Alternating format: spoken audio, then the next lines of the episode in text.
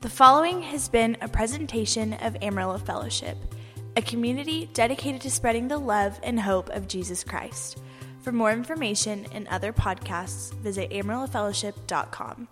All God's children said, Amen. Amen. You may be seated today. If you have your Bibles, once again, turn with me to Joshua chapter 1, verse 5. We've been looking at this verse in Joshua, and we've been looking at a, a promise that God made to Joshua that he also makes to us.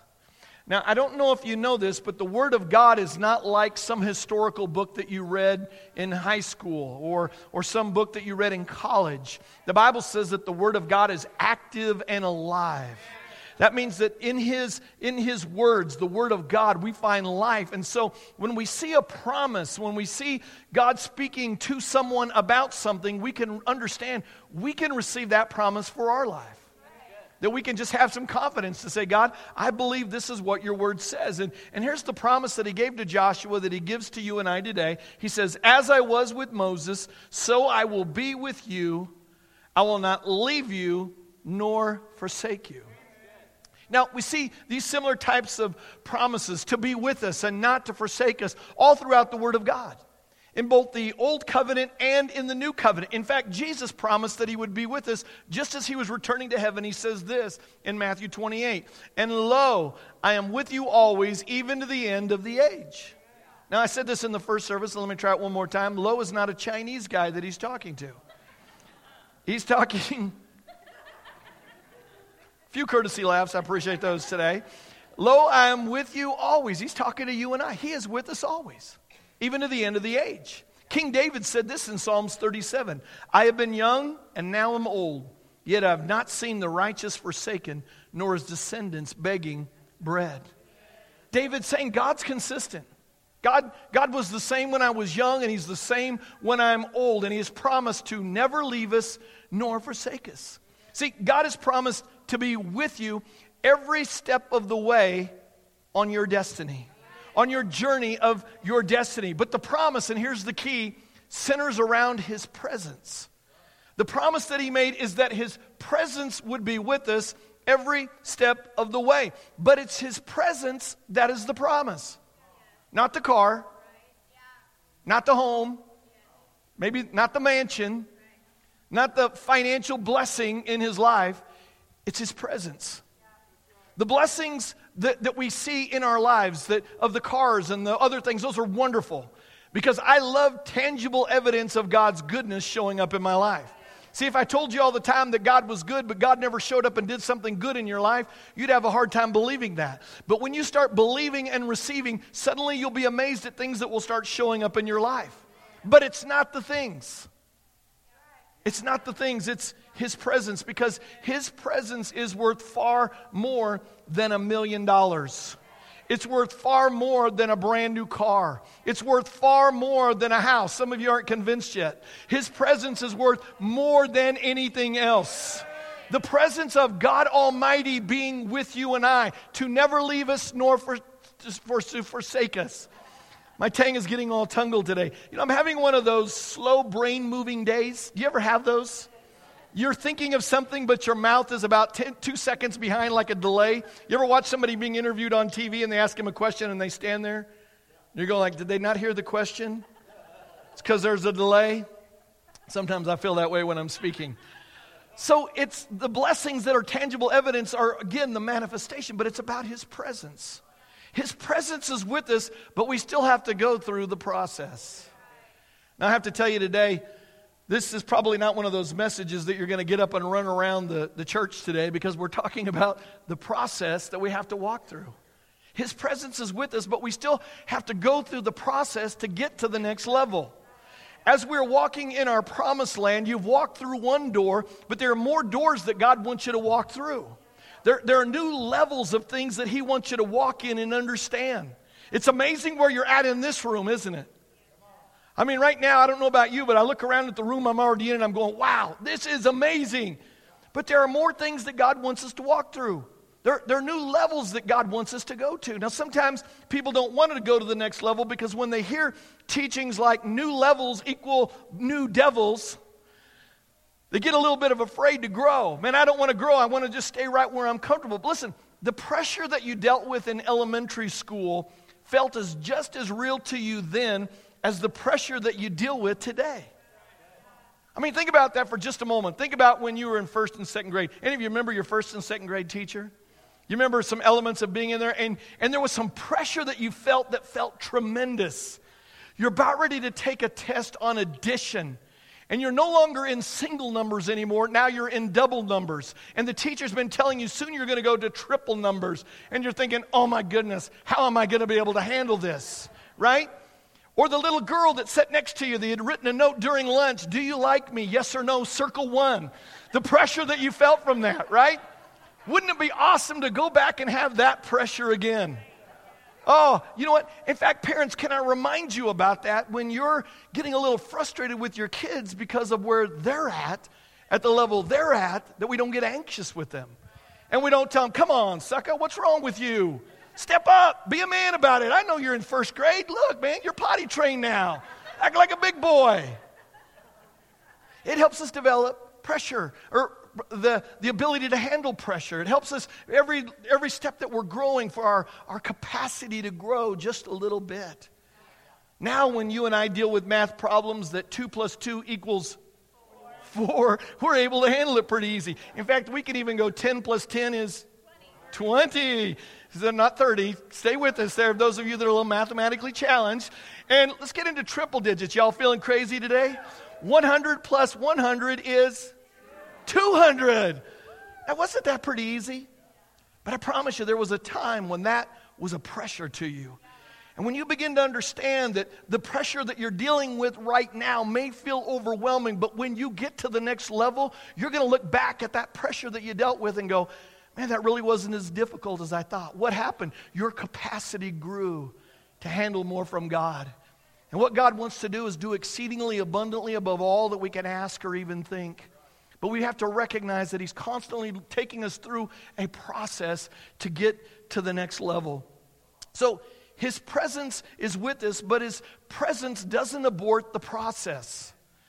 I wish that living for God and God's presence in us would give us always a get out of jail free card with things that we're walking through. But listen to this it's His promise of presence through the process. His presence is with us, but we still need to be developed. You may think, man, I, am there. No, we still need to be developed. His presence is with us, but we still need to be trained and equipped. His presence is with us, but we still need some rough edges rubbed off of us. Some of us have some rough edges that need to be rubbed off of us because they're going to either keep us from or hinder us from our destiny. God puts us through the process to prune us. In fact, here's what he said in John 15 every branch that bears fruit, meaning it's already bearing fruit, already some good things happening in our lives, he prunes that it may bear more fruit. He puts us in the process so that we can go through what was necessary to be tough enough to stand where it is that He's taking us. We sometimes look at people that are successful and, and where they've arrived, and we look at it and we think, I want to be there today. I'm telling you, if you don't go through the process, of what it takes to get to that next level, when you get there, you won't have the character and the ability to handle it. We look at people that are successful in business that now have 15, 20, 30 employees working for them, and we go, wow, I wish I was there already. If you don't go through the process, you won't be able to handle it and be able to stand there when you're having to deal with payroll that's bigger than any amount of money you've ever thought of paying out before. When you're dealing with rent, when you're dealing with all of these other issues of life. So it's the process that makes us tough enough to be able to stand where it is that God is taking us. The process develops you, the process trains and equips you. The process develops in you and I persistence and tenacity. A never quit. One of the values we have here at our church is the word, is the word pernacity. Now, you may try to look that up in the dictionary. It's not there. It's a made up word of persistence and tenacity putting together. We're looking all the time for people that have pernacity to say, I'm not quitting. I, I don't care if my kid pooped in his diapers on the way to church. We're getting to church today. I'm going to bring a spare diaper and I'm going to change him. I don't care that if I don't feel a little well today, I'm going to church today. Here's the litmus test on whether or not you should go to church. If you'd still go to work, come to church. If you're so sick that you shouldn't go to work, then please don't come to church. Amen? So it's this pernacity. The process prunes your heart. The process burns out all of the wrong motives that you had when you started. It's through the process of the wilderness that everything in you that is not of faith dies and is buried in the wilderness. It's through the process that you go through the fire that refines and purifies you into the precious metal of who it is God created and designed you to be. It's through the process of the wilderness that kills all the unbelief in us. That we're able to stand because we know in our knower, because we've walked through something, that we know in our knower that our God is more than able. He's not just, he's not just that he just can, it's that he will. If you notice on our declaration, we had changed it from God can do what he says he can do to God will do what he says he will do. Because God will do it. Turn to your neighbor and say, Man, I'm going through the process. Turn to your other neighbor and say, I'm going through the process. We are in the process, but his presence is in the process. Even when they throw you into the fiery furnace, he'll be there. When you pass through the waters, he will be there. When the flood is coming against you, he will be there. It will not overtake you. God's presence is with you. Listen, even when maybe a better way, especially, would be to say, especially through the process. When you feel all alone, His presence is with you. When you're filled with doubt, fear, and unbelief, His presence is with you. God's presence is with you even when you're practicing your scales, rehearsing while you're waiting on your recital. I've talked about this metaphor before about how the recital is when you get to do that thing that you are called to do and people see you doing it and you're excited because you're getting to do what it is that you are destined and created to be. God's presence is with you while you're practicing your scales, rehearsing, waiting on the recital. Most people don't know that. They only recognize God's presence in the recital when things are really exciting and they're emotionally moved by stuff and not in the rehearsal. God is with you during the slow, mundane, routine, dry, ordinary days of your life. Are you still glad you came to service today? In fact, let me tell you that you're going to have more ordinary days than you are spectacular days. You really are, man. And if you can begin to understand this, you can recognize that sometimes process can be a little bit boring. It, it's not as exciting. And what we have a tendency to do is because sometimes process is boring, is abort the process. To get out of the relationship. To leave the promise that we were standing on because the process is a little bit boring. Listen, playing scales is boring. You know, we watch these musicians play up here and we can be so wowed by them going, man, I love that. But I'm telling you, playing scales can be boring. I took piano when I was younger, and I can tell you that playing scales are boring. My mother made me practice my scales, and scales are nothing like the recital. In fact, let me show you this today. Check this out.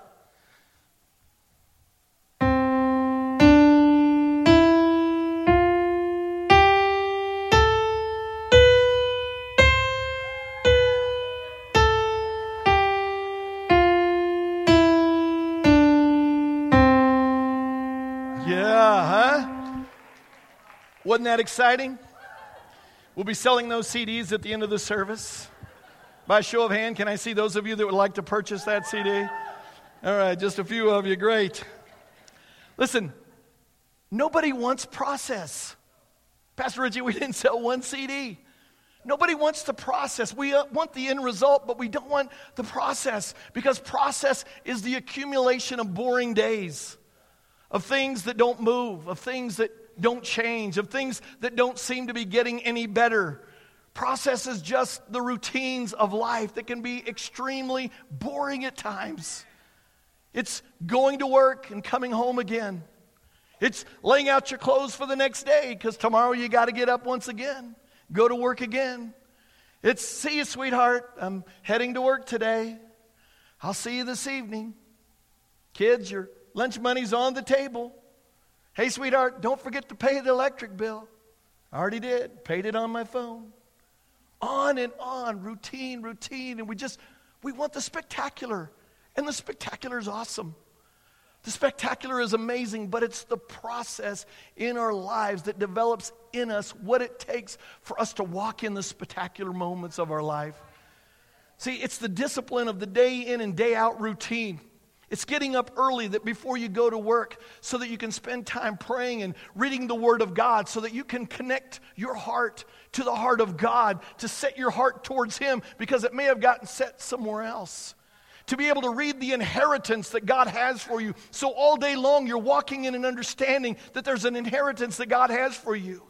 It's showing up to church on Sunday, even when you don't feel inspired to show up to church on Sunday, because the enemy is attacking you, trying to keep you from going, so that you can learn how to live by faith so that your faith can grow, so that you can, through the process, day by day, moment by moment, line upon line. God, I thank you that I'm the righteousness of God in Christ Jesus. God, I thank you that you are for me and not against me. God, I thank you today that I'm blessed in the city, that I'm blessed in the country. God, that I'm blessed going in and I'm blessed going out, that the blessing of the Lord brings wealth and he adds no sorrow to it. To where you hear the promises long enough that you begin to know and understand the promises. It's those routines of spending time in the Word of God to understand so that your faith begins to grow, so that you begin to understand that you have giftings inside of you. That every one of us have giftings that are, need to be imparted and shared with the body of Jesus Christ. That you have giftings in you that are in you to build other people up, to encourage people. It may be something as simple as greeting people when they walk through the door with a big old smile saying, Man, we are so glad that you're here today. Thanks for coming today. I can't tell you how many people comment all the time about how friendly this church is. And I'm telling you, there are people that live in very unfriendly environments. They work in, in very unfriendly environments. And man, when we get the opportunity as a community and we're dedicated and we get the opportunity to spread the love and hope of Jesus Christ, it makes a difference in people's life. And now, because you're growing in your faith, you're beginning to understand the unique destiny that God has on you. Do you realize today that you are fearfully and wonderfully made? There's not another one of you. You are not junk. I don't care if right now you're a little broken from some stuff that you've walked through. You're not junk. And if you'll allow the master mechanic or the master physician to come in right now, he'd love to bring healing. He'd love to repair some areas of your life, that you are not junk, that you have an amazing destiny that's on your life. And that destiny not only affects you, it affects everyone that is around you. Do you know that today? You're learning that you are fearfully and wonderfully made. You're learning that the favor and the blessing of the Lord are upon you. Even when you've been taught all your life that it's conditional based upon your performance, you're beginning to understand that you dwell in the blessing of God, that His favor is on you, it's over you. And as we learn how to flow with His obedience, it starts showing up in even greater ways. You're beginning to understand that. And now, because of that, you're becoming more proactive at work. You start showing up a little bit early, anticipating what the boss needs even before they mention anything. You're beginning to work harder on the relationships of your life. You've stopped waiting for people to serve you, and now you're serving others. You're working harder at the relationships of your life, and you stop waiting on other people to serve you, and now you're serving others. You start working harder in the relationships of your life. Instead of waiting for other people to serve you, you're now serving others. Can you imagine if that started happening in your family?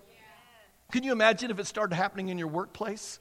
Can you imagine if it started happening in this local body where we were no longer in church for what can I get out of it, but God, what can I put into it? Not because if we do it, we think God's going to love us more, but simply because we're basking in the revelation of how perfectly He loves us. You're now serving them, and even though it took a while, and at times you wanted to quit. I promise if you're doing anything, there are going to be times that you're going to want to quit because it doesn't seem like things are changing because, because you're living the life of faith and you're being, care, you're being careful to be more faithful. You're learning and developing how to be more faithful with the call of God that's on your life. Whether that's call on your life as a school teacher, a construction worker, it's a doctor, a nurse, a homemaker, a pastor, whatever it is, because you're being faithful. Because of that, you're doing what you know to do.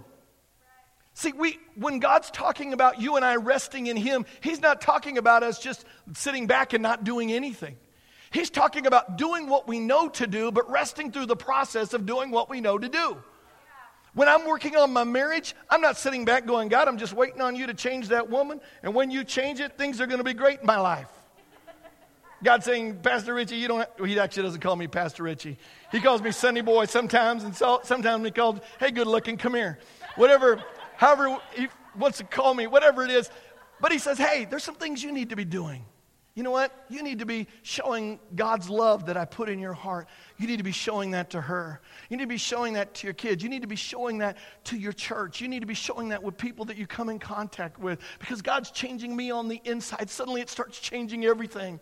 I'm just walking in the call that I have. This isn't exclusive just to me as a pastor. It's the same with you, whatever it is that God's called you to do. And because you're knowing, you're doing what you know to do, suddenly things are beginning to change in your life.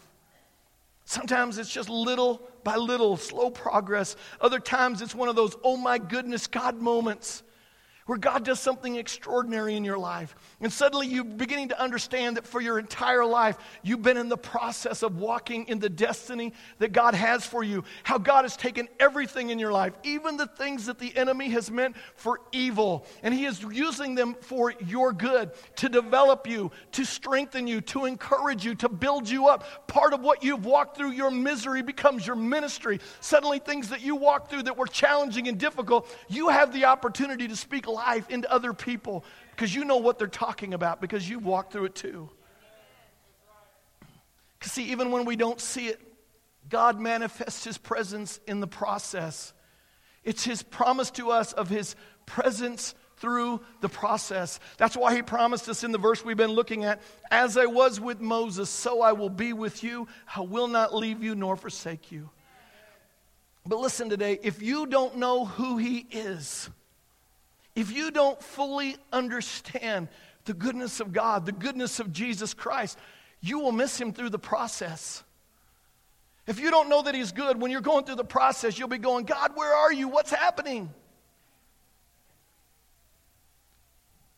We've got to understand who he is. See, how well you're able to live the life of faith is determined by the answer to this question What do you know about Jesus?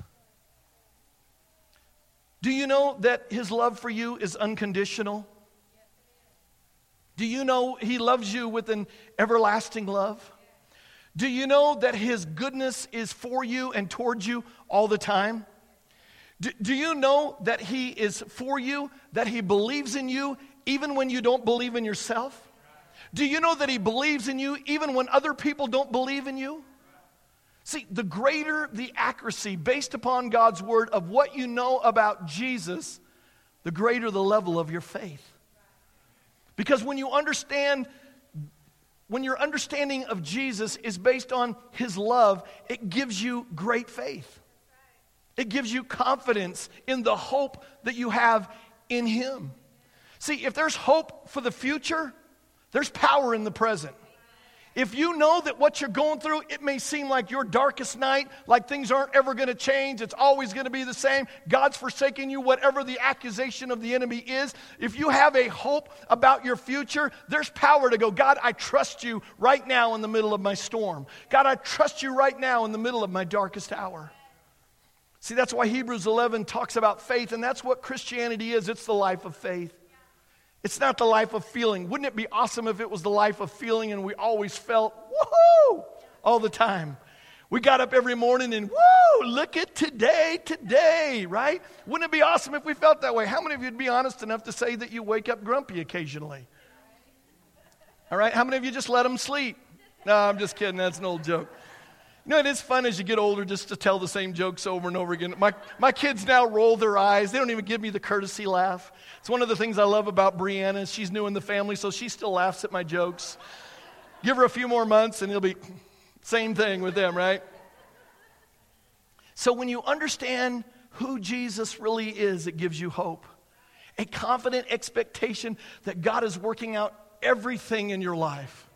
Pastor Reggie, not, yes, everything in your life for good. He didn't do it, he, did, he didn't cause it, but He's working it out for your good. So, the question again what do you know about Jesus?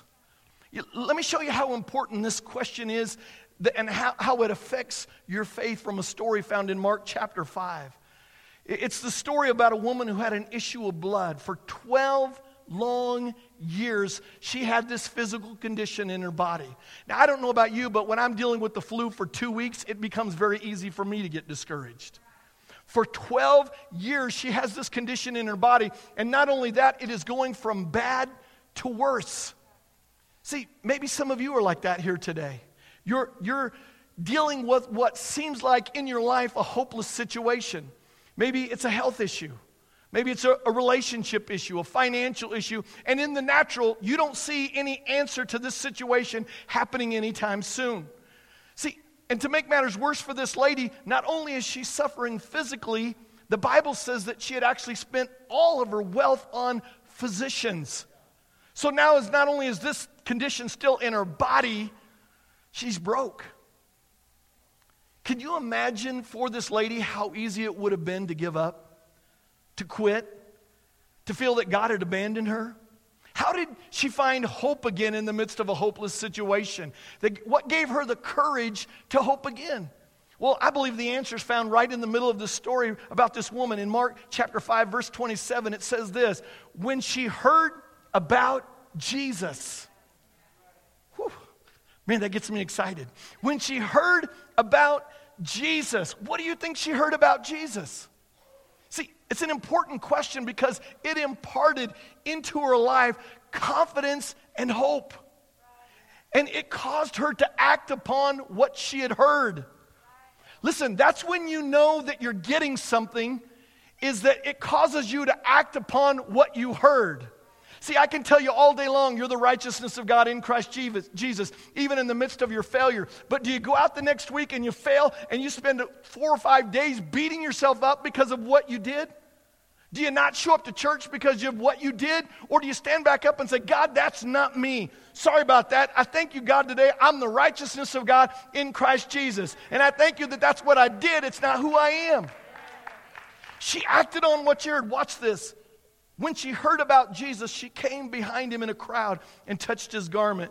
For she said, If only I may touch his clothes, I shall be made well.